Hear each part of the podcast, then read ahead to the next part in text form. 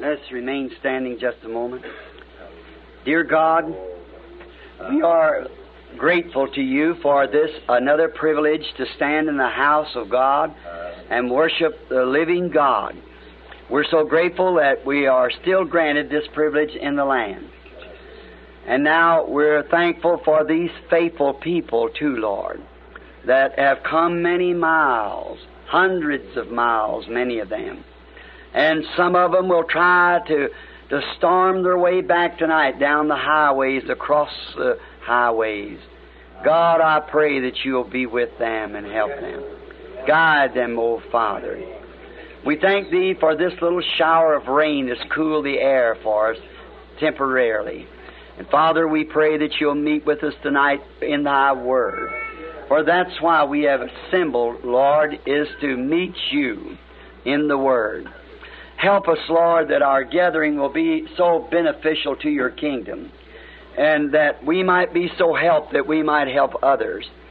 Grant these things, we ask in Jesus' name. Amen.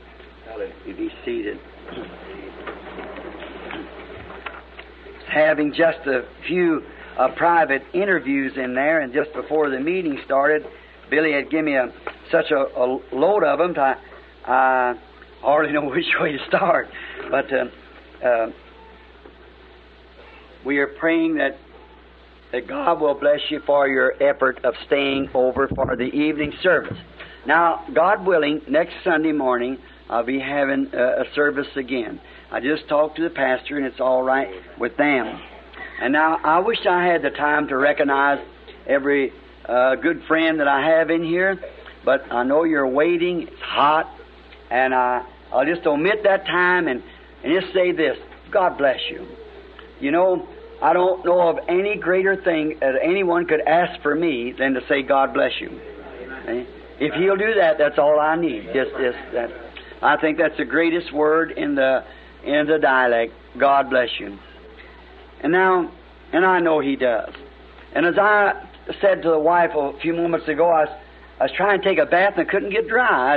I'd dry off and then it's wet again. I'd dry off and I couldn't get my shirt on even. And it's a little different out in Tucson. It's about twice as hot, but then you don't have any perspiration. There's no moisture in the air, so it dries it up as soon as you get out.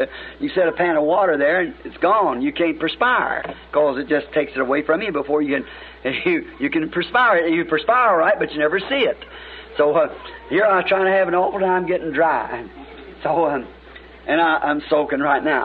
Being back in the room there, and we had 7 or 8 people in that were emergencies and that had to be seen right away.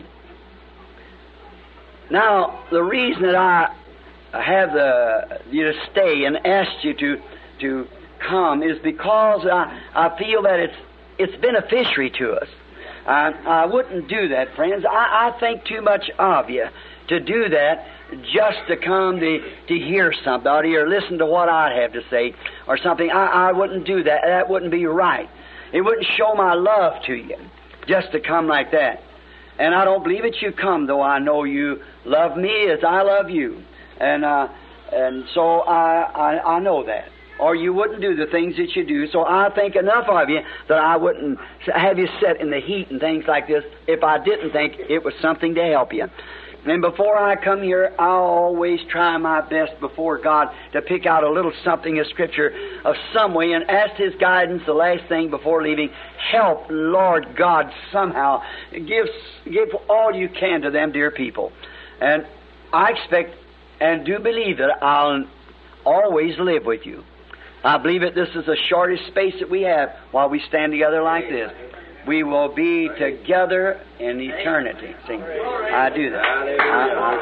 I believe that. And I want to help you. And if I say anything wrong, the Heavenly Father knows it's not because I'm intending to do it. It's because I do it not knowing. I be ignorantly doing it. Therefore, knowing that you are my responsibility and on my hands for the gospel, I always want to keep you right in the pages of this Bible.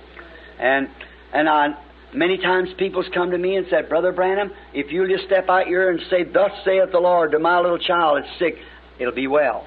Go out there and just say, it'll get well. That's all I want you to do. Now, That is loyal and lovely. How I appreciate that. But, you know, I can't do that until he tells me first. See?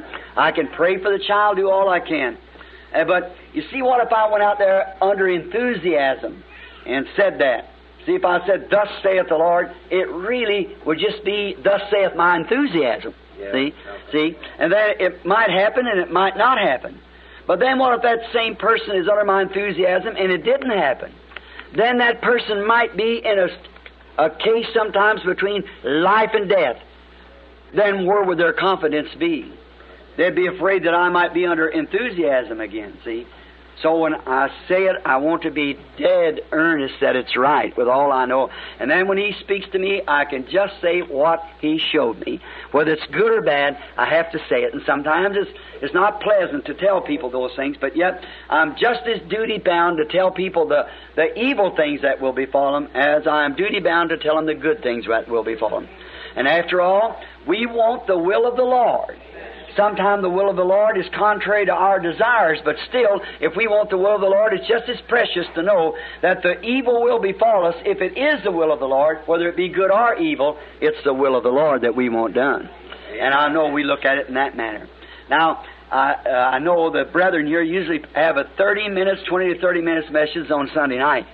And I don't know whether I can do that or not, so I'm just going to do the best I can. I think there's a baptismal service immediately after this. I heard they baptized a great group of people this morning. Constantly there's baptism going on here all the time. Ministers, Methodist, Baptist, Presbyterian, Church of God, Lutheran, whatever it is, are coming and being baptized in the name of the Lord Jesus Christ. Amen. And before God, when I have to stand at the judgment bar, I've got to answer for that. And if I was just as clear in my thoughts of being justified in everything in my life as I am of that, I'd be ready for the rapture right now. For I know that is the gospel truth. See, that is the truth. There's not one scripture in the Bible where anybody was ever baptized in any other way but in the name of Jesus Christ. The commission of Father, Son, and Holy Ghost is only go ye therefore, teach all nations, baptizing them in the name of the Father, Son, Holy Ghost. Not call this title over them, but baptize them in the name of the Father, Son, Holy Ghost, which is the Lord Jesus Christ. Everybody in the Bible was baptized in the name of Jesus Christ, and the Bible says that whosoever shall take one word out of it, or add one word to it in any way, woe unto them.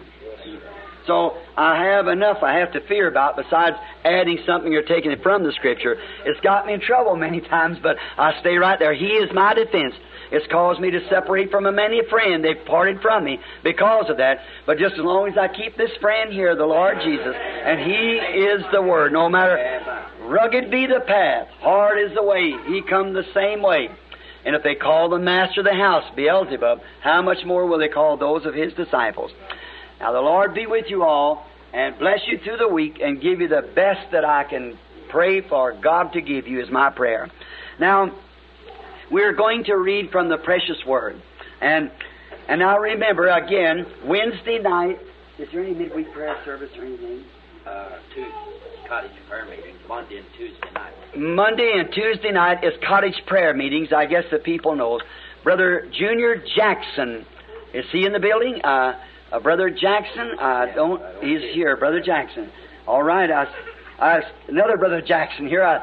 Brother Don Ruttle, is he in the building tonight? Brother Don over here. And many of the other brethren. I see the brethren here from Arkansas and Louisiana and different places around the country. And I have some elderly brethren here tonight, too. I have Brother Thomas Kidd sitting over here to the right. Be 84 years old in a few days, and about 3 or 4 years ago operated for prostate trouble and was dying with cancer. The doctor just laid him back to die. And I like to rent my old car getting to him up in Ohio, and the Lord Jesus healed him sound and well. And here he and his little companion tonight, many of you know them, maybe some don't. But here is a man and woman that was preaching the gospel before I was born. Think of that, and I'm an old man. See, Now, and I look at them and them still going. Then I take courage. All of us know Brother Bill Dow sitting here in the corner. And oh, how thankful we are for all of God's great blessings. May it continue to be with us until that last trumpet blows. And you know, we'll be caught up together to meet the Lord in the air. Think of it, missing people, they can't see you no more, but you're getting together with the rest of the group.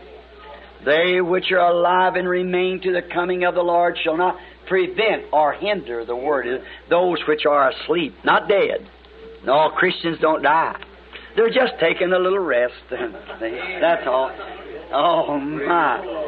And the trump of God shall sound, and the dead in Christ shall rise first, appear to many, and all at once you happen to stand and look and, well, there's a brother.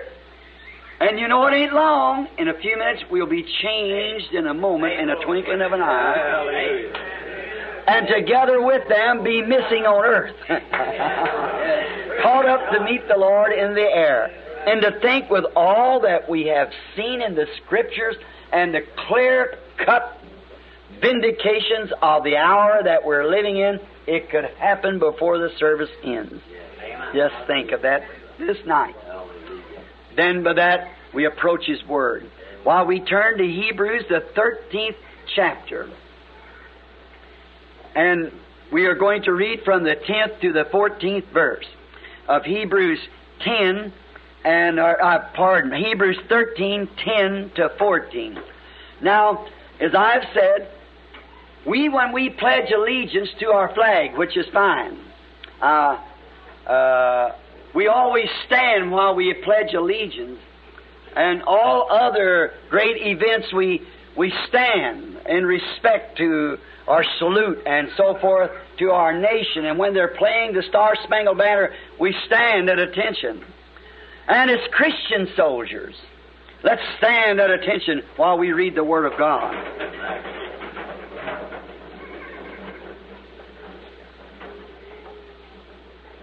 Listen close to the reading of the Word. The reason I like to read it, my words may fail, but His won't. So if I read His Word alone, you'll be blessed. 10th verse of the 13th chapter of Hebrews. We have an altar whereof they have no right to eat which serve the tabernacle. For the bodies of those beasts whose blood is brought into the sanctuary by the high priest for sin, are burned without the camp. Wherefore Jesus also, that He might sanctify the people with His own blood, suffered without the gate. Let us go forth therefore unto Him without the camp, bearing His reproach. For here we have no continuing city, but we seek one to come. Lord God, who is responsible for this Word and responsible for taking care of it down through the ages to see that it's come to us unadulterated, it is pure, virgin Word of God. We so cherish it in our hearts at this moment. Break this text up, Lord, into a context for us tonight, that we, the children of man, might understand the bidding of God, for we asked it in Jesus' name. Amen. Hallelujah.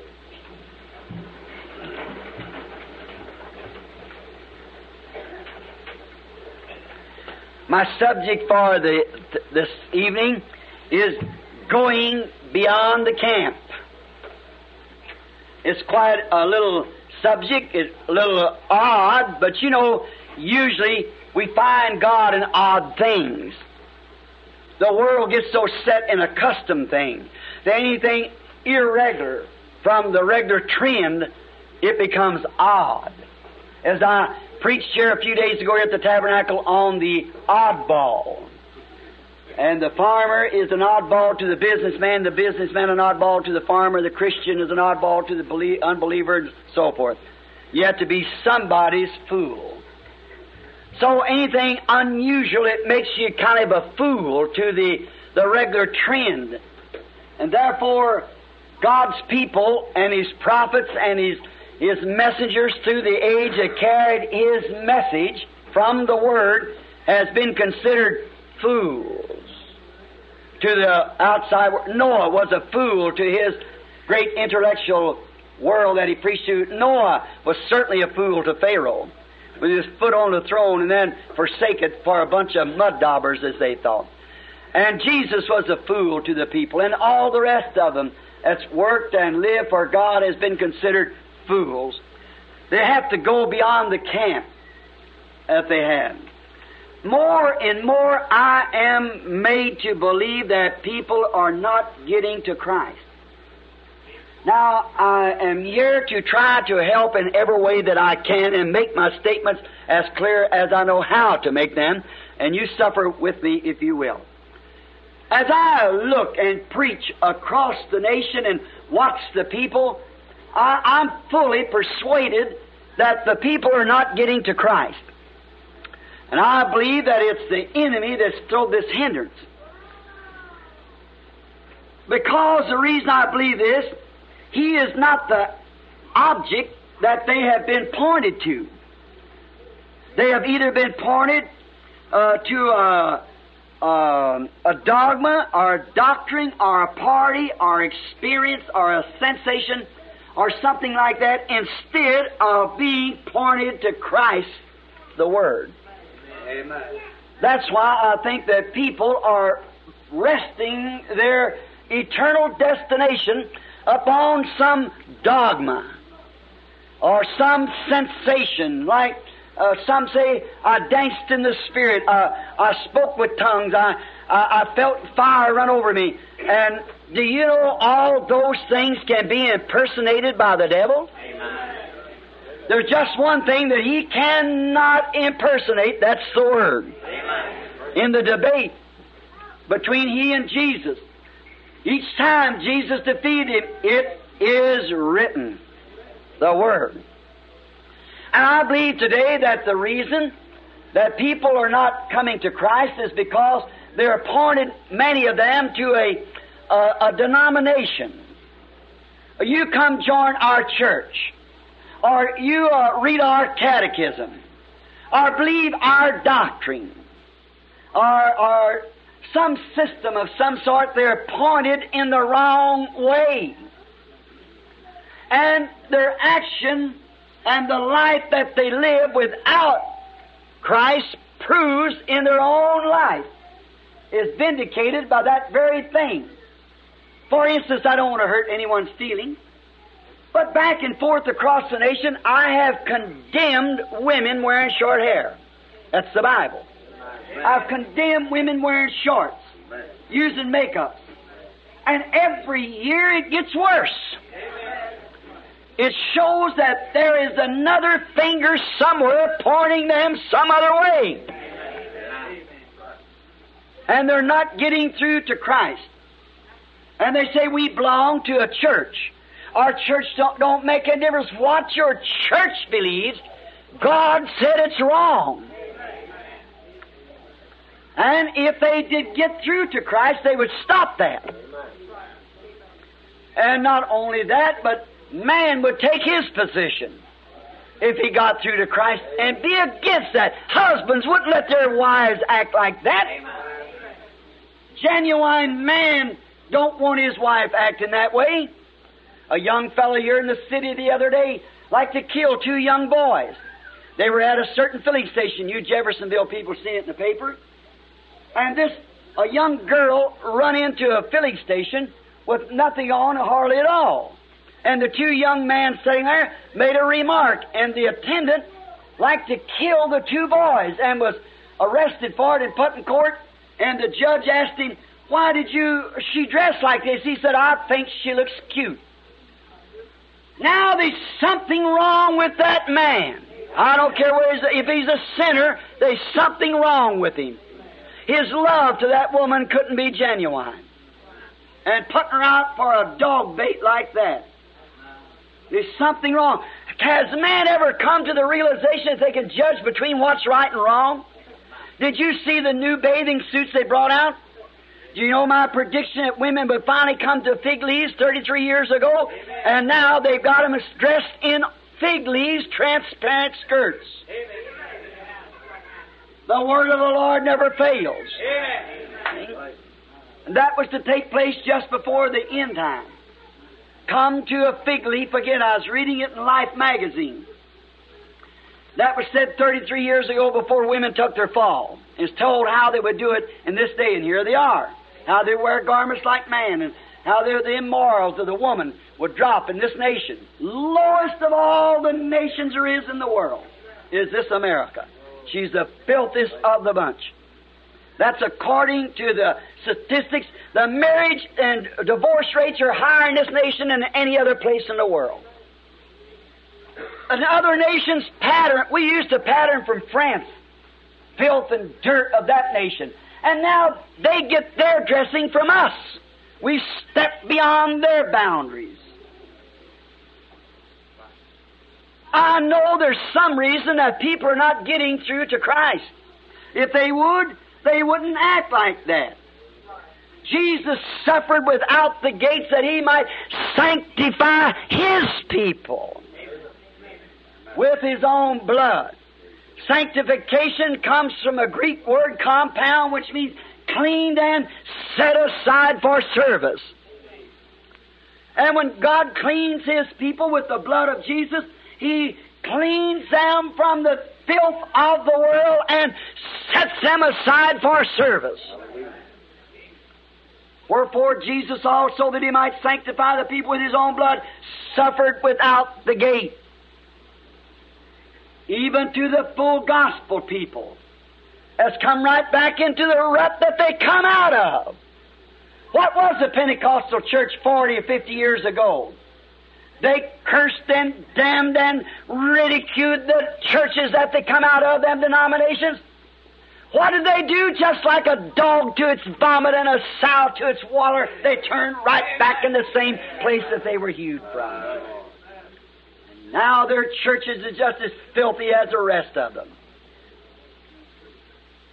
It was something, as I said this morning, like the people are like Peter said in St. Matthew 17, 48, where he said, "It's good to be here, let's build three tabernacles." But the Spirit bade him not to do it. Said, "This is my beloved Son. Hear ye Him." And He is the Word. Amen. That's who we're to look to. The Word, not our enthusiasm or something else. He is my Word. Hear ye Him. And what did they see after this voice spoke to them?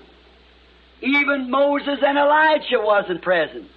Neither was there a creed. Neither was there anything left but Jesus only. And He is the Word. That's all they seen. Now, going without the camp, we find that on their camp, where this great occasion took place up on Mount Transfiguration, as Peter later called it, the Holy Mountain, where he met with them. Now, I do not believe the apostle meant that the mountain was holy. He meant it was a holy God on the mountain. It isn't the holy church. It's not the holy people. It's the Holy Ghost in the people. The Holy Ghost is holy. He is your director and your leader. And we find on this little camp up on the mountain, Transfiguration, when they were commissioned to hear, the only thing they was commissioned to do was to hear the Word. Amen. Only thing they seen was not a creed. They never seen nothing else but Jesus. Amen. And He is the Word made flesh. Hallelujah.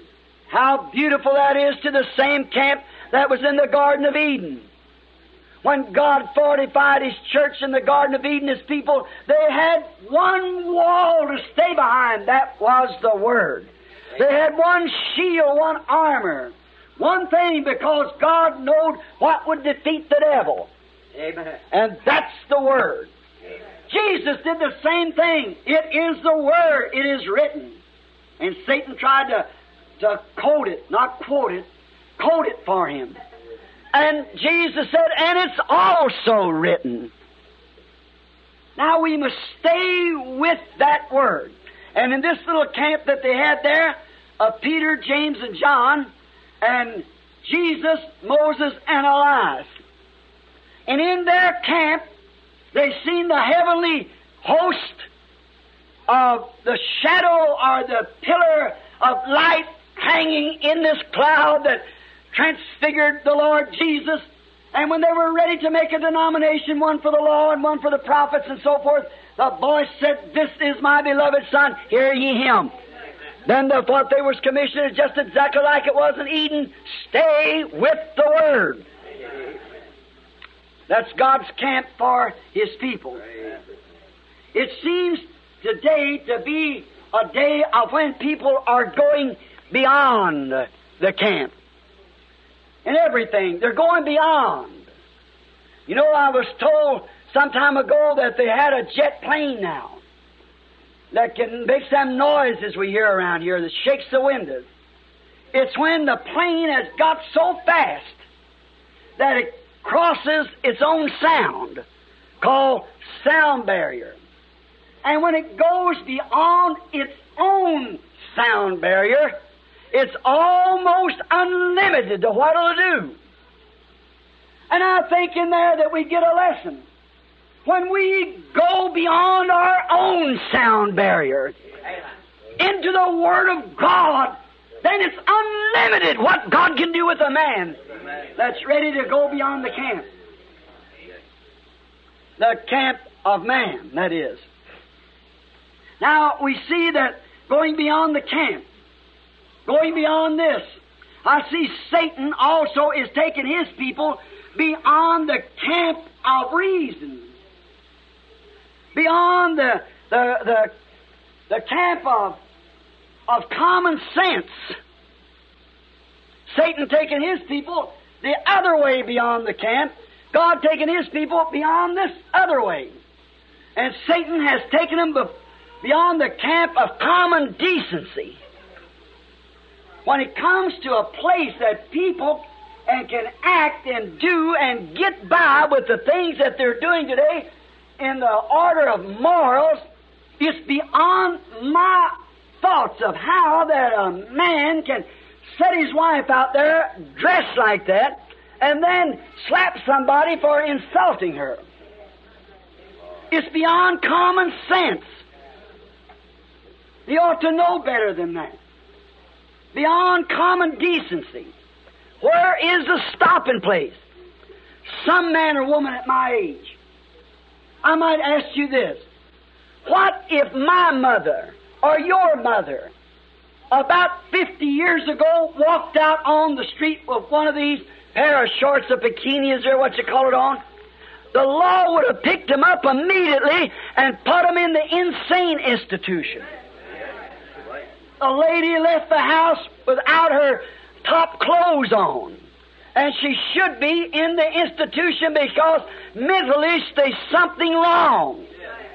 And if it was mentally to do a thing like that then, it certainly is a sign that something's went insane. It's still a mental deficiency. Amen. Going beyond reason. Filth. And when a man can smoke cigarettes, and the doctor's proven to him that thousands die every year from the cause, and can still puff away at cigarettes, it seems like there's something wrong with that man's mind. And when a man has a mental shock, and he can't get himself together, what he's doing, he'll search every doctor's office there is in the country to find out what's wrong with him. But then he'll stand at the bar or in the car and drink till he's totally insane. Spend his money to shove himself into that. And if you happen to go into it without the intoxication of liquor, then he'll spend every penny he finds in the doctor's office trying to find out what's wrong with him. It doesn't make sense. If there would come a chicken hawk flying over the city, and I'd get my rifle and go out in my backyard and shoot this hawk, in 10 minutes from there I'd be in jail.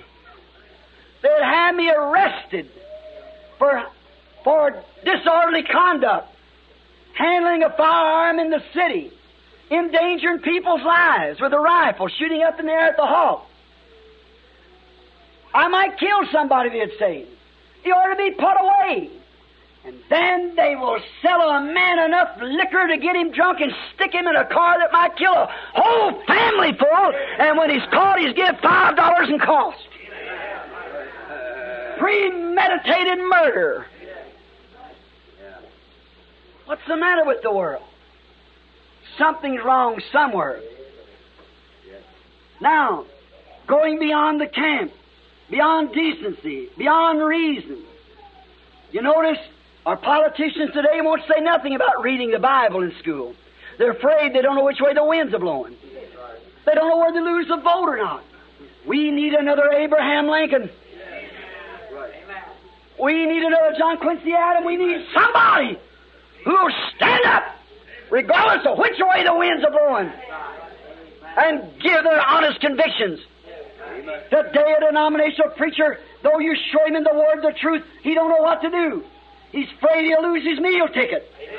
We need men and women today that's burly with the gospel. Somebody that'll stand and tell their convictions. Point out what's right and what's wrong. Hallelujah. Whether the word of God's right or whether the denomination's right. Jesus said, let every man's word be a lie and mine the truth. Amen. Heavens and earth will pass away, but my word shall never pass away. So you see, they go beyond the camp of God's word to find their answer.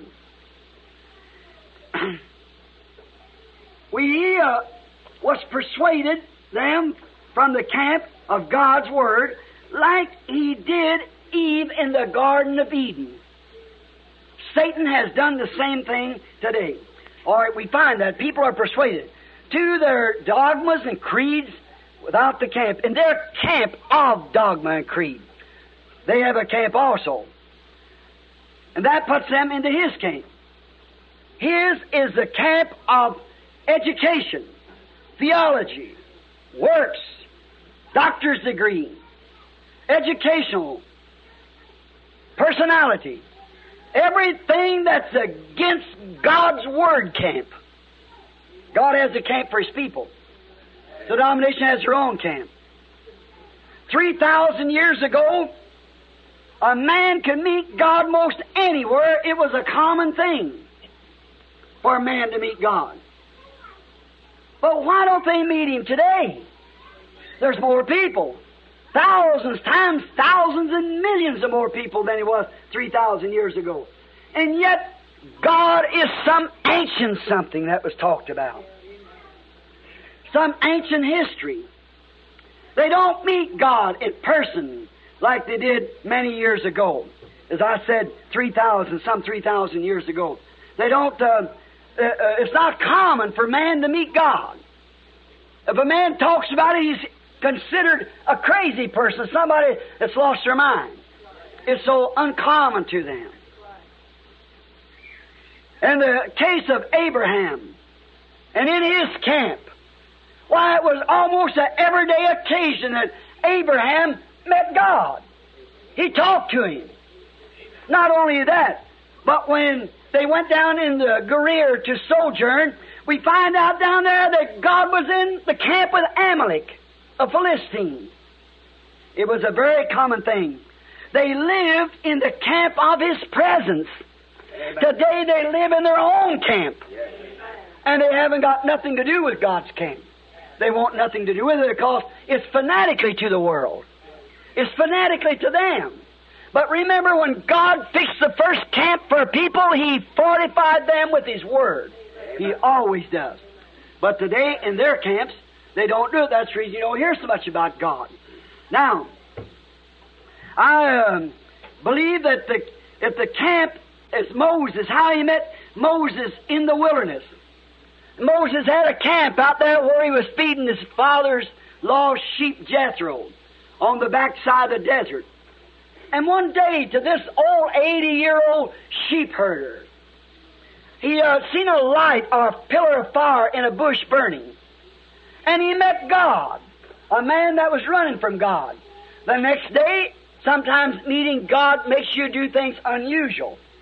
Moses is very unusual the next day. He had his wife sitting astraddle of a mule with her baby on her hip and his long beard down with a crooked stick in his hand, going down to Egypt to take the nation over. Now that was a ridiculous sight. Where are you going, Moses? Going to Egypt. What for? To take it over. He had met God. A one-man invasion. Amen. It seemed awful strange. But the thing of it was, he'd done it. Amen. Because he had met God.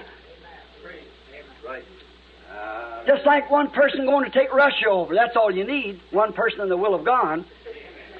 Moses is in the will of God. And a crooked stick he had in his hand, not a sword, a stick. The unusual things God does. But remember, Moses had to get out of the camp that he had been living in to do this. Because he had been down there with a whole army and couldn't do it. With all the armies of Egypt, he couldn't do it. But one day, God invited him into his camp. Hallelujah. He said, "Who are ye?" He said, "I am that I am." Not I was or will be. Present tense, I am. Amen. I'm the God of Abraham, Isaac, and of Jacob. I've heard the people's cry, and I remember my promise, and this is the time for this to be fulfilled. I'm sending you down, Moses, with this stick that's in your hand. What was it? Now, the people thought he was crazy. But what had he done? Got out of his own camp. Pharaoh educated him 40 years in the school camp, and he failed. And it had taken God another 40 years to get it out of him. All of his education and all of his theology that he had been taught, it had taken 40 years to get it out of him. And then God used him 40 years. God has an awful time preparing his man. But you see, he never could get a hold of Moses till Moses got out of his own man-made camp. Amen. Amen. Praise the Lord. From the military way of doing it, and the natural way of doing it, unto the supernatural way of doing it. Then when he got in that camp, God could use him.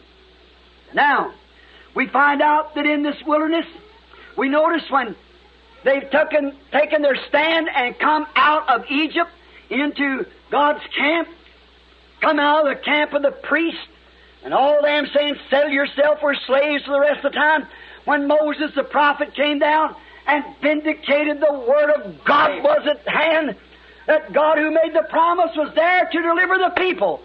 They moved from the camp that they were in into the camp of God's promised word of the hour. They believed that prophet because the sign of vindication was proven that it was exactly the word of God.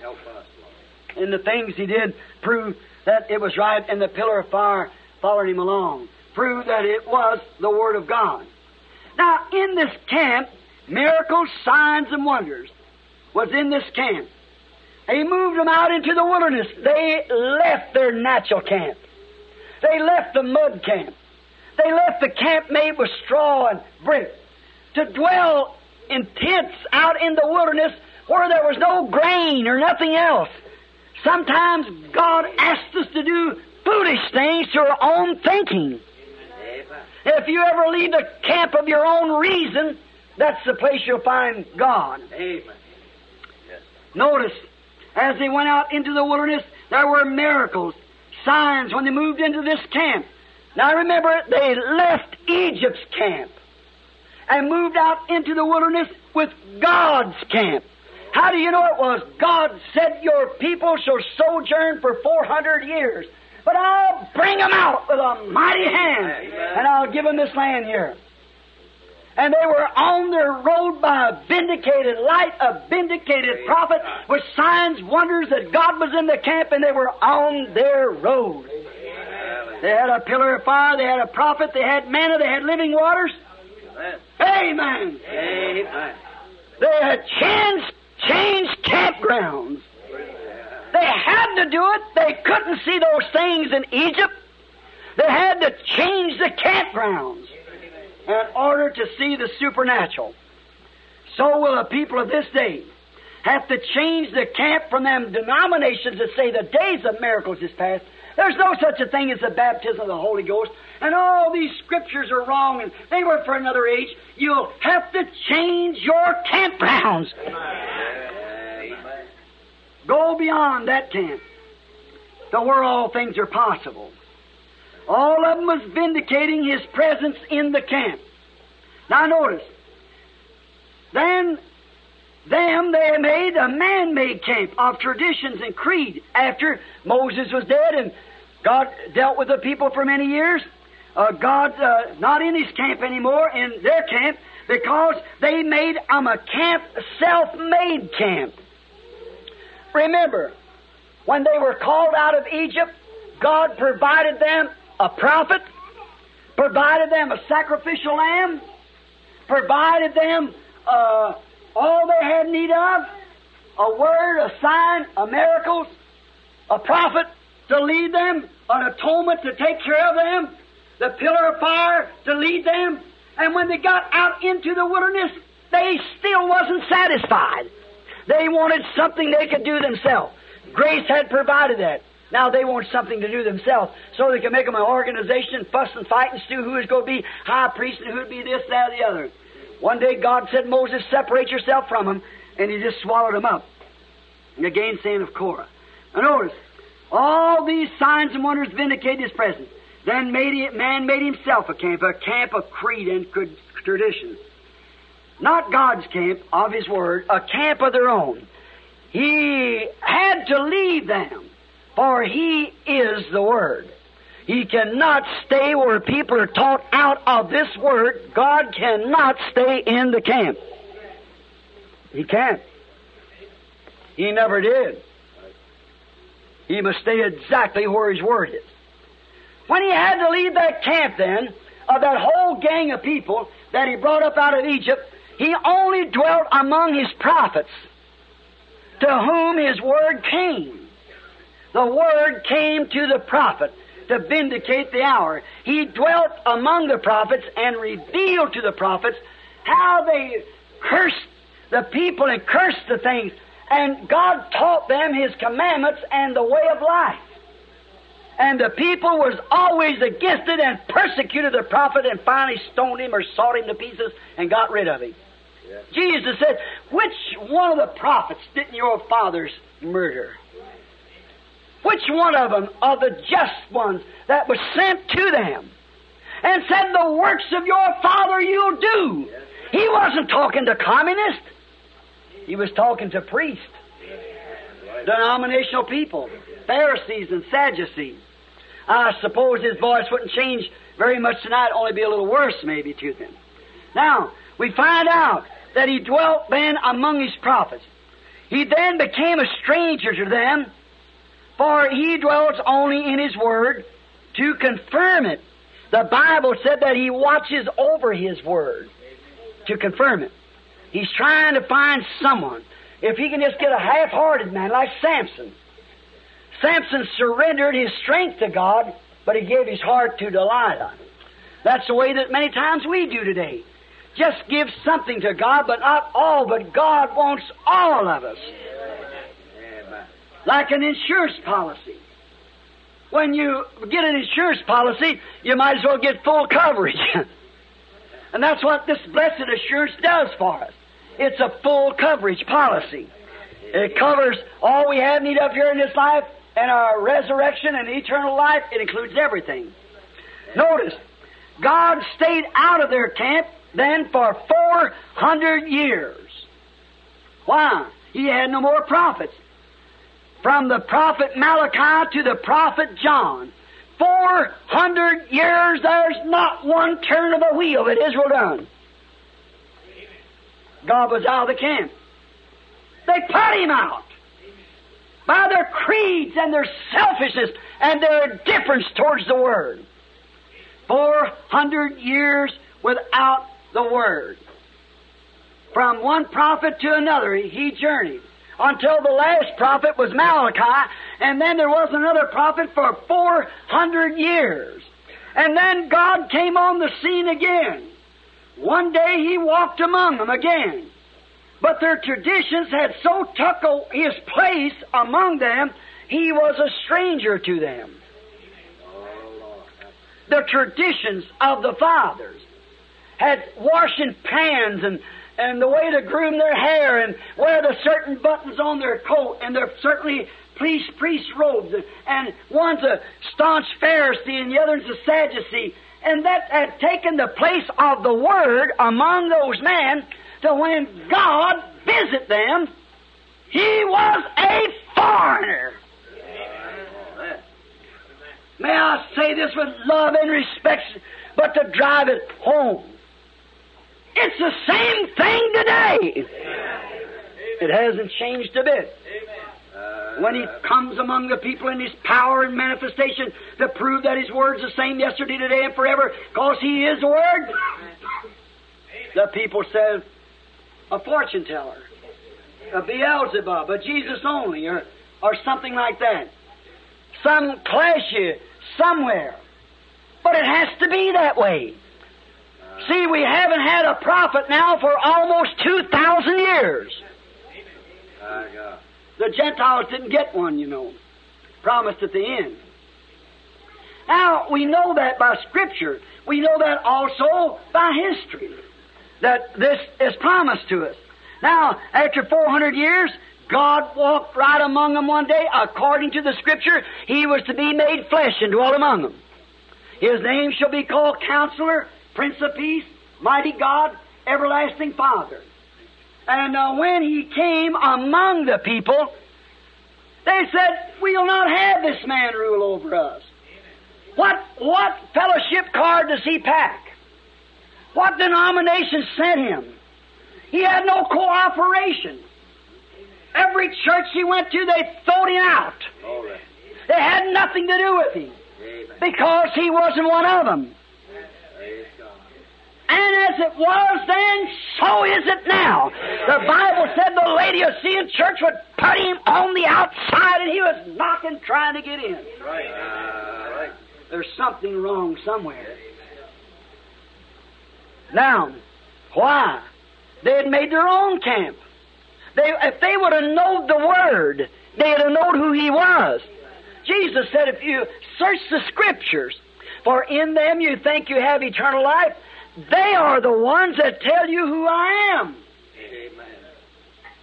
That's what the Scripture says. Now, they testify of Me. And if I do not the works that was promised for Me to do, if I do not the works that My Father, the Word, in the beginning was the Word, and the Word was with God, and the Word was God. And the Word was made flesh and dwelt among us. Now, if I am that person, search the Scriptures and see what I'm supposed to do. And if I don't qualify, if my works, the works that the Word testifies, the Father testifies of Me, if they don't vindicate who I am, then I'm wrong. Amen. That's right. If you can't believe Me, believe the Word, you said. Amen. The works that the Word produces. See, He was a stranger among them. They didn't know Him. We'll have nothing to do with this fellow. Just an odd fellow that had been born down there in a stable somewhere.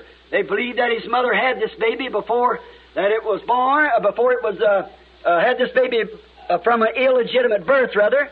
And then they...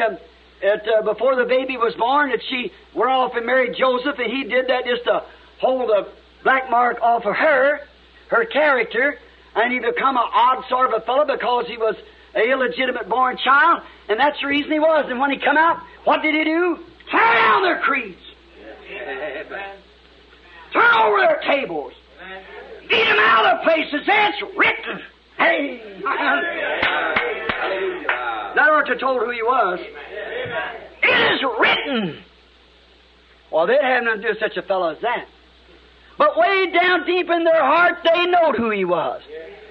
For Nicodemus plainly stated that, Rabbi, we, the Pharisees, we know your teacher come from God, for no man could do the things that you do except God be with him. Amen. Why didn't they confess him then? is because their camp had set its boundaries. Amen. It wouldn't let him in the camp. It wouldn't let anybody go out to him. Amen. They had their own camp. He come by night when the gate was really closed, but he found that he could meet him anyhow. Yes, same now. He's become a stranger, foreigner. They don't understand it. Why would this be and why would that be? When the Word itself testifies that this is exactly what's supposed to be done in this day.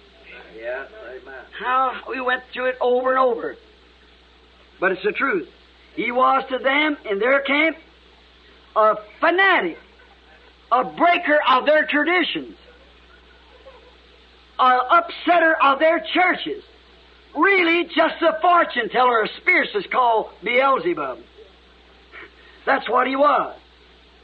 And I believe if he come among us today, he'd be the same thing to us. Yes. For we have traditions. We have denominations. We can't even get along with one another. Why?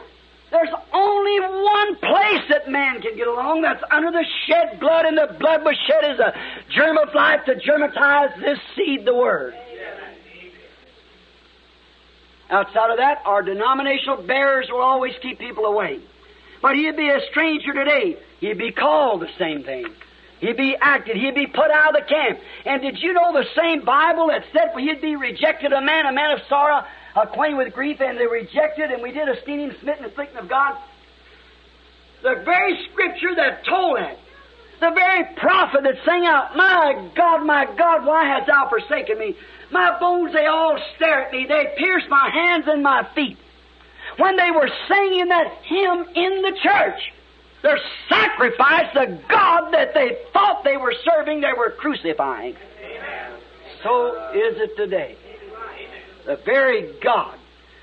Look what the prophet said, Amos, when he come into Samaria, and his little eyes narrowed as he come up over that scene, that sinful city, women laying in the street with man, of modern America.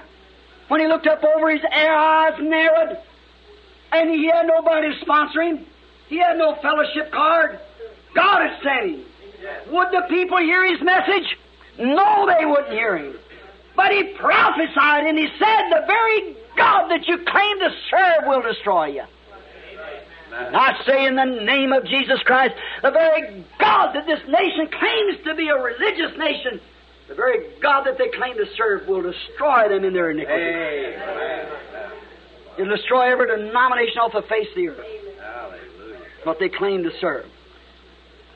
So, notice, he rebuked them, and they put him out of their camp.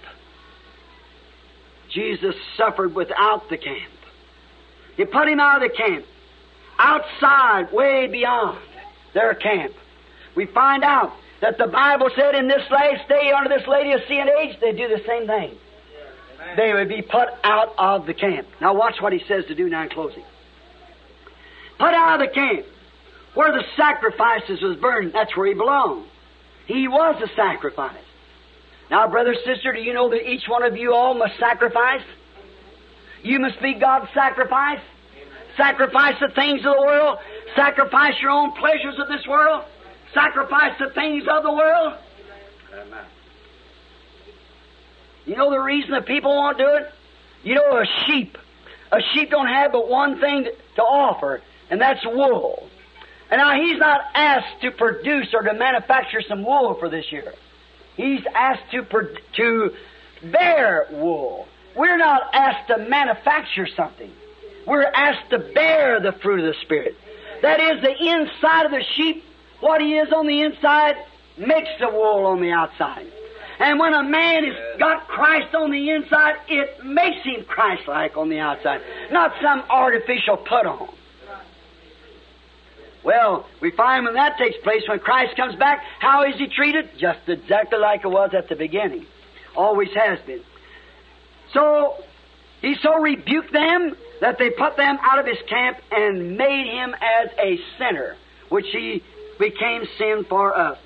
Now, after hundreds of years, yes, most 2,000 years, He's visit their camp again according to His promised word that He'll do in the last days. He's visit the camp again. He's visit the camp to manifest this word today, just like He visited back in that day, and He did in Moses' day. That was not Moses doing that. Moses was a man. It was Christ.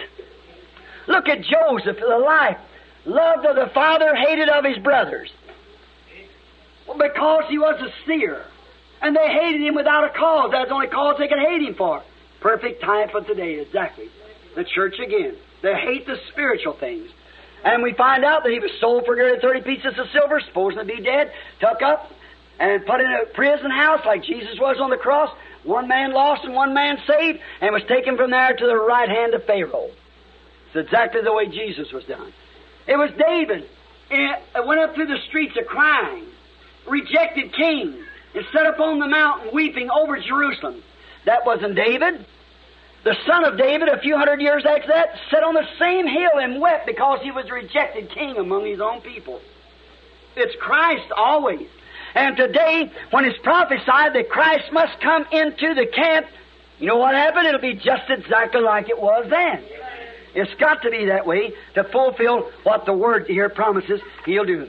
Now remember, Christ was in the age of Noah. That was Christ. Jesus Christ the same yesterday, today, and forever. The rejected word of the hour. Notice. And His prophecy of Revelation 3 found when He come in this last day, as He prophesied He had come in this last day. And how did He find the church at Laodicea? Rich, have need of nothing, and set as a queen, and can see no sorrow.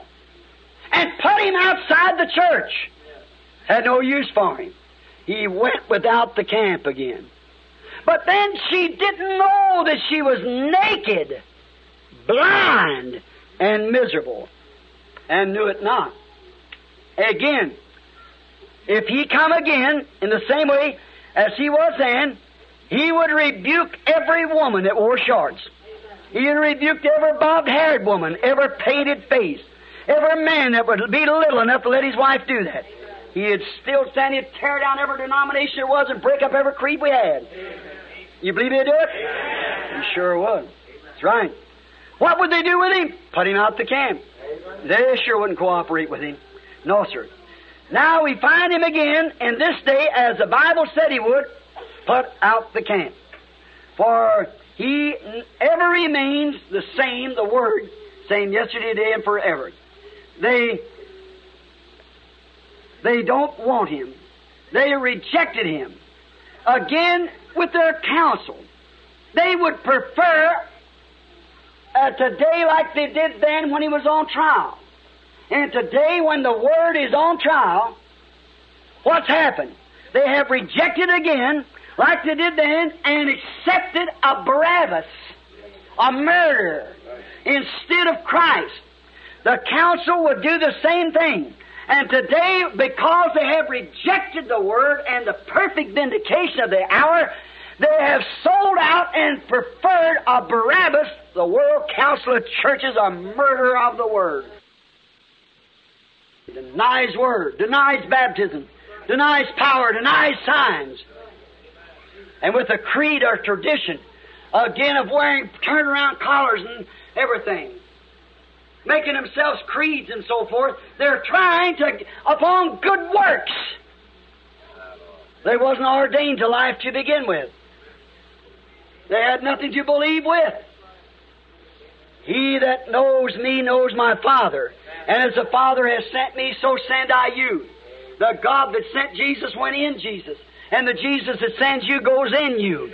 He that believeth in me, the works that I do shall he do also. Go ye into all the world and preach the gospel to every creature, black, yellow, white, brown, whatever he might be. These signs shall follow them that believe. Wherefore, all the world and every creature. Amen. A little Baptist minister not long ago in Tucson came to me and said, Brother Branham, here's your trouble. You're trying to make this an apostolic age. He said, there is no such a thing as apostolic age today. Apostolic age is over. I said, it is? I didn't know it. Then he said, well, it is. I said, you sure? He said, sure, I'm sure. He said, all right. I said, how do you think it's over? He said, that was for the apostles. I said, Peter said on the day of Pentecost, do you believe his word? Yes, sir. He said, repent every one of you and be baptized in the name of Jesus Christ. For this promise is unto you and to your children and to your children's children and to them it's far off. Even as many as the Lord our God shall call. This same promise. We've got to come back to it. Dr. Simon Peter wrote a prescription. The Bible said, is there no balm in Gilead? Is there no physician there? Well, you know, if you take a doctor's prescription when he finds the disease that's in your body, and he writes that prescription, you better fill it, get some real druggist that'll fill it just the way it's wrote. Because he has to put in so much poison and so much antidote, so much that your system will take. You see, it's already been tried and proven. And you must take that prescription. If you don't, you get some quack doctor to go to fooling with that don't know how to measure out that medicine right. He'll kill you. And if he puts too much weakness in, it won't do you no good. And that's what's the matter with a lot of you doctors. You're fooling with that prescription. Peter said, I'll give you an everlasting prescription. For you and your children, them is far off. Even as many as the Lord our God shall call, not come in John. But repent every one of you and be baptized in the name of Jesus Christ for the remission of sins, and you shall receive the results. Amen. The Holy Ghost, Father, promises prescriptions for you and to your children. Some of you quack doctors quit writing those fake prescriptions. You're killing your people. That's the reason the real thing isn't getting to them. Yes. You know, on this same prescription, how the doctor finds his medicine, they always take and the scientists try to figure up something, then they give it to a guinea pig and see if it kills him or not. And then, you know, medicine's got a chance to take. You might get well and it might kill you. See, because all people are not like guinea pigs, maybe. So, but there's one thing about this prescription, it's for all. And then any real good doctor that won't got a lot of faith in his own medicine, he won't ask somebody else. Some of them's cowardly enough to get a prisoner with life term and then set him free if he lives over it. They'll take prescription, but in this place we had a real doctor. He come took the prescription himself. I am that I will be. I am the resurrection and the life, saith God. He that believeth in me, though he were dead, yet shall he live. And whosoever liveth and believeth in me shall never die. Hallelujah. He said, believest thou this? She said, yea, Lord, I believe that thou art the Christ that was to come into the world. No matter how much the rest of them call you, I done seen it. At Calvary, he took the injection himself. And on Easter morning, death couldn't hold him. I am the resurrection and the life. They injected death into him, but he rose up victorious over the death, hell, and the grave. He took the injection himself. And he sent out some doctors to write a prescription who had the revelation of who he was. Who does man say I, the Son of Man, am? Peter said, thou art the Christ, the Son of the living God. He said, blessed art thou, Simon. You got it now. I give to you the keys of the kingdom. Whatever you bind on earth, I'll bind it in heaven. If you loose on earth, I'll loose it in heaven. And on the day of Pentecost, when they seen all this going on, they said, what can we do to get this inoculation? There you read the prescription. He said, now I'm going to write a prescription. It's for you and to your children, and to them it's far off, even as many as the Lord our God shall ever call. Don't fool with the prescription. You'll die. They make it so weak today till it's nothing but denominational water. That's right. Some embalming fluid. They inject into a dead man to make him deader. Oh, but brother, there is a genuine anointing. There is a wine. It's for the healing of the soul. Just don't fool with the prescription. Take the prescription just the way it's written. And God's obligated to His Word. Not obligated to the creed or the dogma or the denomination. He's obligated to His Word. Follow the prescription. That's the first basis. Start off, then you're signed up and ready to go to work. Notice, out the camp, they have chosen a Barabbas today. when the gospel has passed back and forth around the world. Great signs and wonders has followed the revival. But instead of coming in and trying to do it, they're joining right up with Barabbas. Before we'll have this nonsense and so forth in our church, we'll be classic like the rest of them. Now they've got Rome and all of them together, a Barabbas. Notice, we are then in that great camp, we are invited to go beyond that camp. Jesus also, that He might sanctify the people with His own blood, suffered without the gate. Let us go to Him beyond the gate.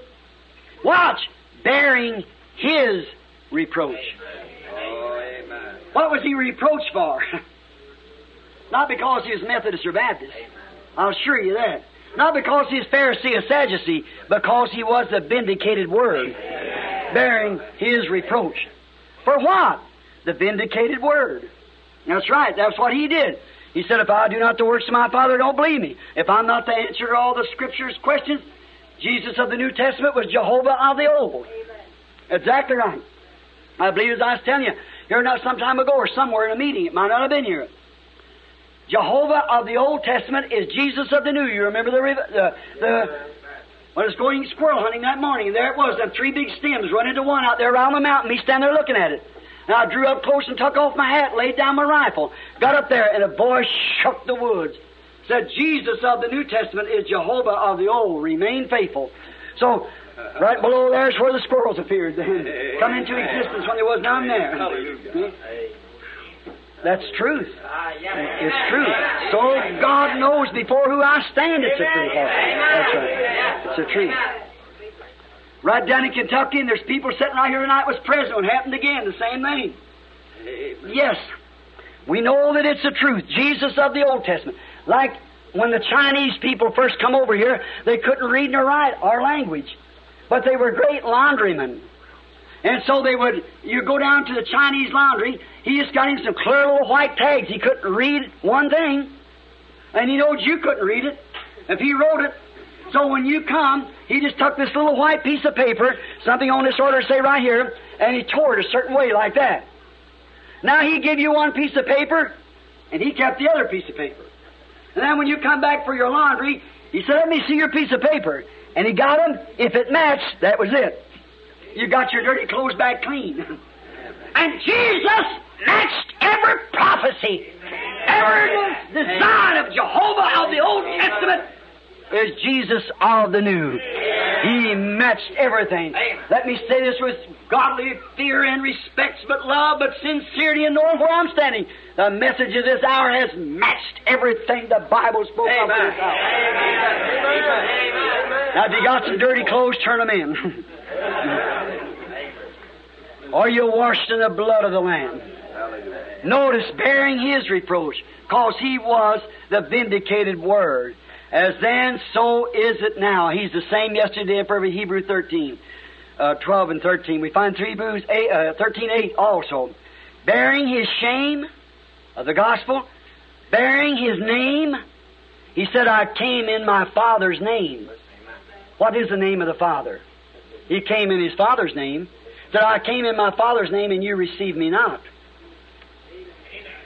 Well, what is the Father's name?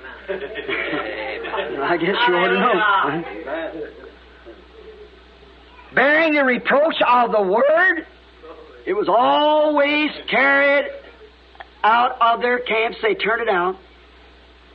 You'll be laughed at, made fun of. And today, where I once started across the nation, not speaking about myself, please don't think this is a personal. Well, my time's gone. I got about 10 pages. Sure, you can see what's left of it. All right, of notes. But listen. First started out, did you know Jesus when He first started? Oh, the young rabbi. Oh, he was a wonderful man. Come over our way. Come preach to us. But one day He sat down to them, and He said, except you eat the flesh of the Son of Man and drink His blood, you have no life in you. What do you think the doctors and intellectuals of the crowd thought? This man's a vampire. He wants you to drink human blood. That's too much for us. Get away from this. The priest said he was crazy. I believe it. And the Bible said they walked away. Then He had 70 ordained preachers, and He said, I can't have them. So he looked around at them. He said, what will you say when you see the Son of Man ascending up into heaven from whence he come? Now, he never explained these things.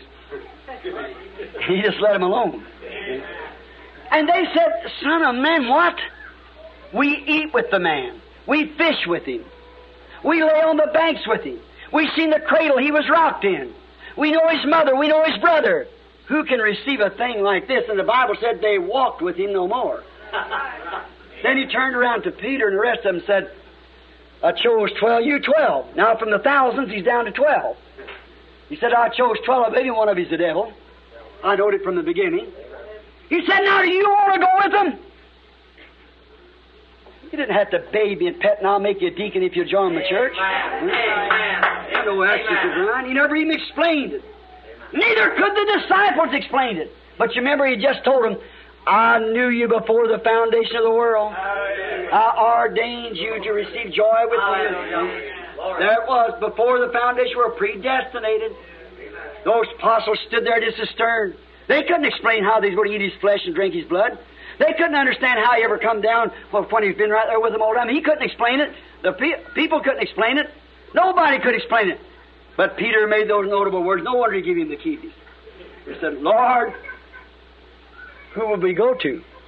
We are persuaded. We know that you and you alone are the vindication of the promised word today. We know that thou alone has the word of life. We can't explain those things, but we believe it anyhow. Amen. Little Martha said, my brother is dead. He's laying in the grave. He's rotten. He's stinking. Lord, if you would have been here, my brother would not have died. But even now, whatever you ask God, God will give it to you. Oh, my. He said, I am the resurrection and life. He that believeth in me, though he were dead, yet shall he live. Whosoever liveth and believeth in me shall never die. Believest thou this? She said, yea, Lord. I can't explain it, but I believe it. I believe that you are the Christ that was to come into the world. I believe by the noted Scripture that you meet the qualification of that. So where have you buried him? Something has to happen. Every wheel's coming right together at the right time. See? Walked down to the grave. The Bible said no beauty which is desiring. Probably a little stoop-shouldered fella. Stood their little shoulders down, tired and weary from walking. He said, Lazarus, come forth! And a man had been dead 4 days, stood on his feet. A Christian Science woman, excuse me if I hurt your feeling, I don't mean to. A Christian Science woman right from this church met me out there one day, and she said, Mr. Branham, she said, I like your preaching, but there's one thing you do too much on it. I said, what's that? I said, you brag too much on Jesus. I said, I hope that's all he's got against me. She said, you make him divine. See, they don't believe he was divine. They believe he was just an ordinary man, good teacher, philosopher. Said, you make him divine, and he wasn't divine. I said, oh, yes, he was. She said, if I prove to you by your own Bible he's not divine, will you believe it? I said, my Bible said so. I believe the Word. That's who he is. And she said, in St. John the 11th chapter, when Jesus went down to the grave of Lazarus, the Bible said he wept. I said, well, that's got to do with it. She said, well, that showed he wasn't divine. I said, you just failed to see who the man was. He was both God and man. There's a man weeping when he's weeping for their sorrow. But when he stood and said, Lazarus, come forth! And a man had been dead 4 days, stood on his feet again. That was more than a man. Yes, sir. Yes, indeed. And I've often made the expression, when he come down off the mountain that night hungry, he was a man. He was hungry the next morning. He was a man, but when he took 2 biscuits and 5 fish and fed 5,000, taking up 7 baskets, that was more than a man. Yes, sir. He was a man on the cross when he cried, my God, hast thou forsaken me? When he cried, give me a drink, and they give him vinegar and gall. He was a man crying. But on Easter morning, when he broke every seal of death, hell, in the grave, and rose up, he was more than a man. He was a man that night laying on the back of that little boat where he's out there with the disciples, and 10,000 devils of the sea swore they drowned him. Out there in a little ship like a bottle stopper out there like that. He was so tired, didn't even wake him up. He was a man when he was asleep. But when he put his foot on the rail of the boat and looked up and said, peace, be still, and the winds and the waves obeyed him, that was more than a man. It was God! Oh, one of the poets said, living he loved me, dying he saved me, buried he carried my sins far away, rising he justified freely forever. Someday he's coming, oh glorious day. Yes, sir. Go beyond the camp. I don't care what it costs. This consecrated cross I'll bear till death shall set me free. Then go home, a crown to wear, for there's the crown for me. Closing, I'll say this. I was reading a story some time ago on a judge. He's a just man, a good man. He's loved. And there's a bunch of people in the city that thought they could get by with anything, so they had plenty. So they opened up a house of ill fame, run a liquor store, liquor, everything like that. It was illegal, and it was caught by the law, the federal man, and was brought to court. And when all the people of the city, the little city gathered in, they know this man had done a lot of things around there, the man that had run the ill-famed place, and the jury found the man guilty because he was caught open-handed. And so then the judge found him guilty and sentenced him for so many years. Without bond, without appeal or anything, he sent him because that's what the law read. The people outside the court raised him and said, "You know what? Every person in this town will hate you." Said they hate you for making that decision on that man. They was all gamblers themselves. And he said, we'll all hate you. We'll never elect you again. We'll never be one of us vote for you. Booing him as he went down the street. He stood just a minute and said, "Let me have a word." He said, "I've done exactly what was my duty. The man was guilty no matter who he was. And I had to sentence him according to the law that I swore I'd uphold." He said, "You're hated in this town." He said, "But I'm loved greatly at home by my people." We might think the same thing, if you pardon expression. I've stood for what I have been saved to do. Uphold this Word of God.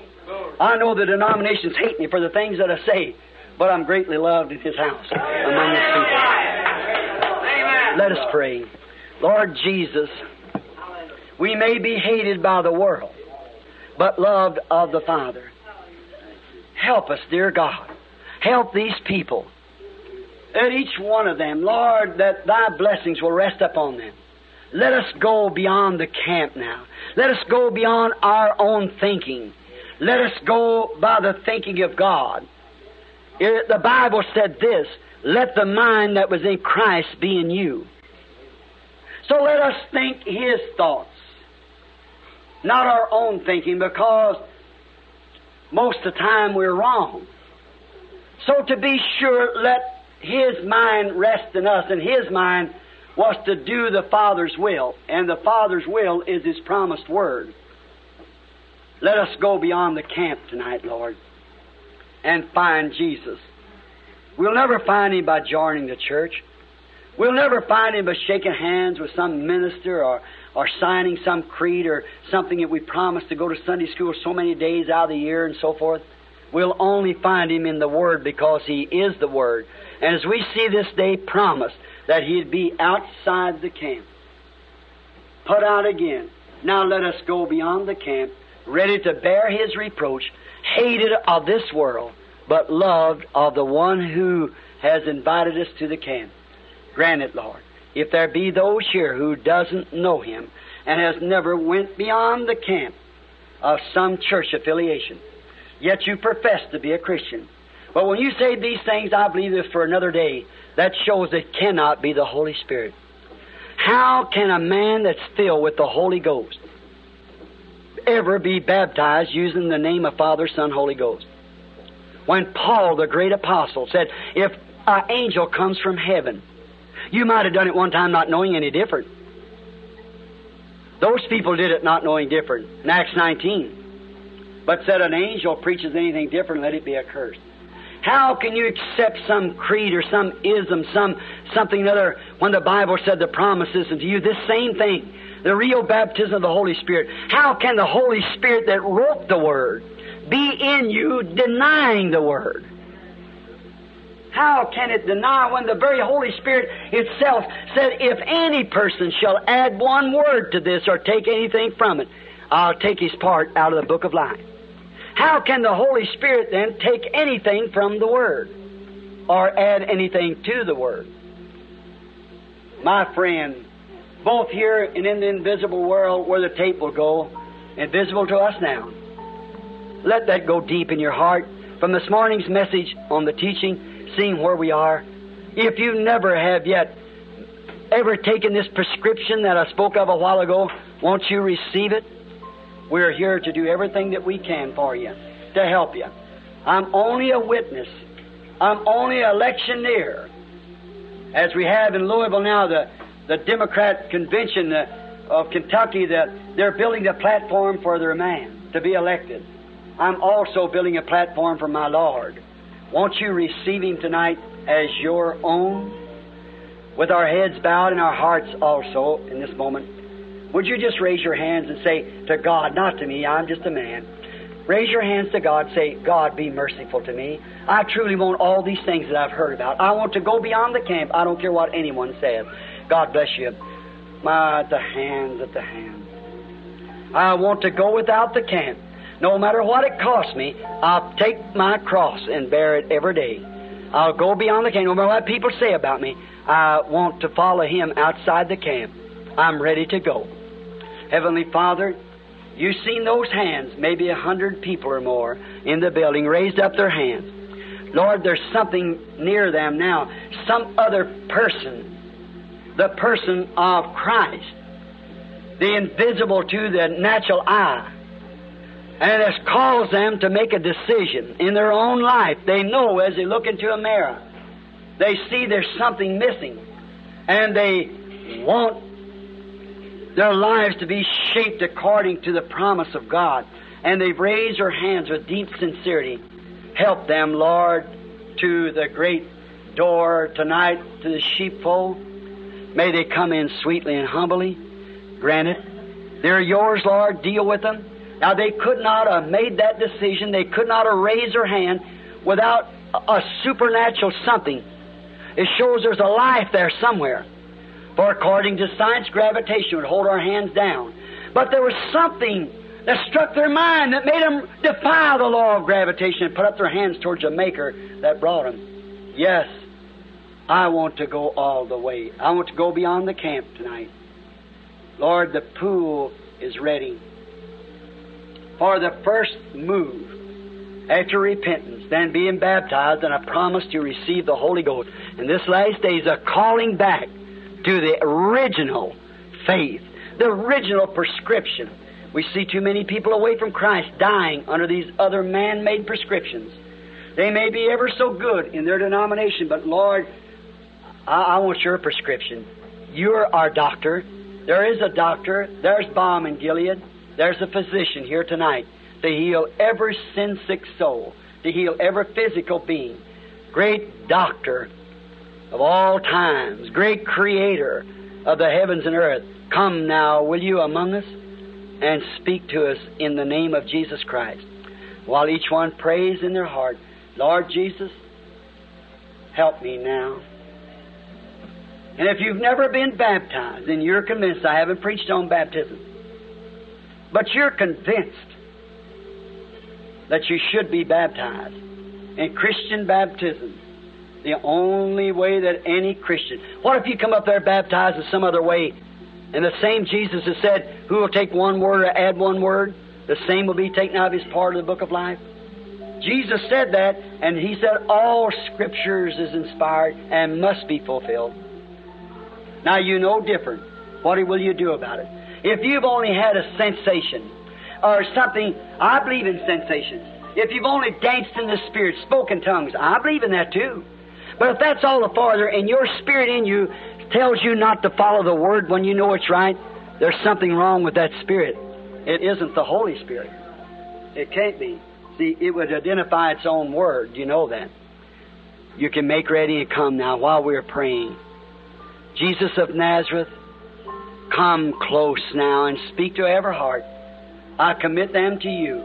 May they be, all these hands are trophies of the message, Lord, from You, and Your great august presence is with us now. Any man that's sensitive to the Spirit can tell that You're here. This great feeling of sacredness. Grant it, Lord, just now, in the name of Jesus Christ.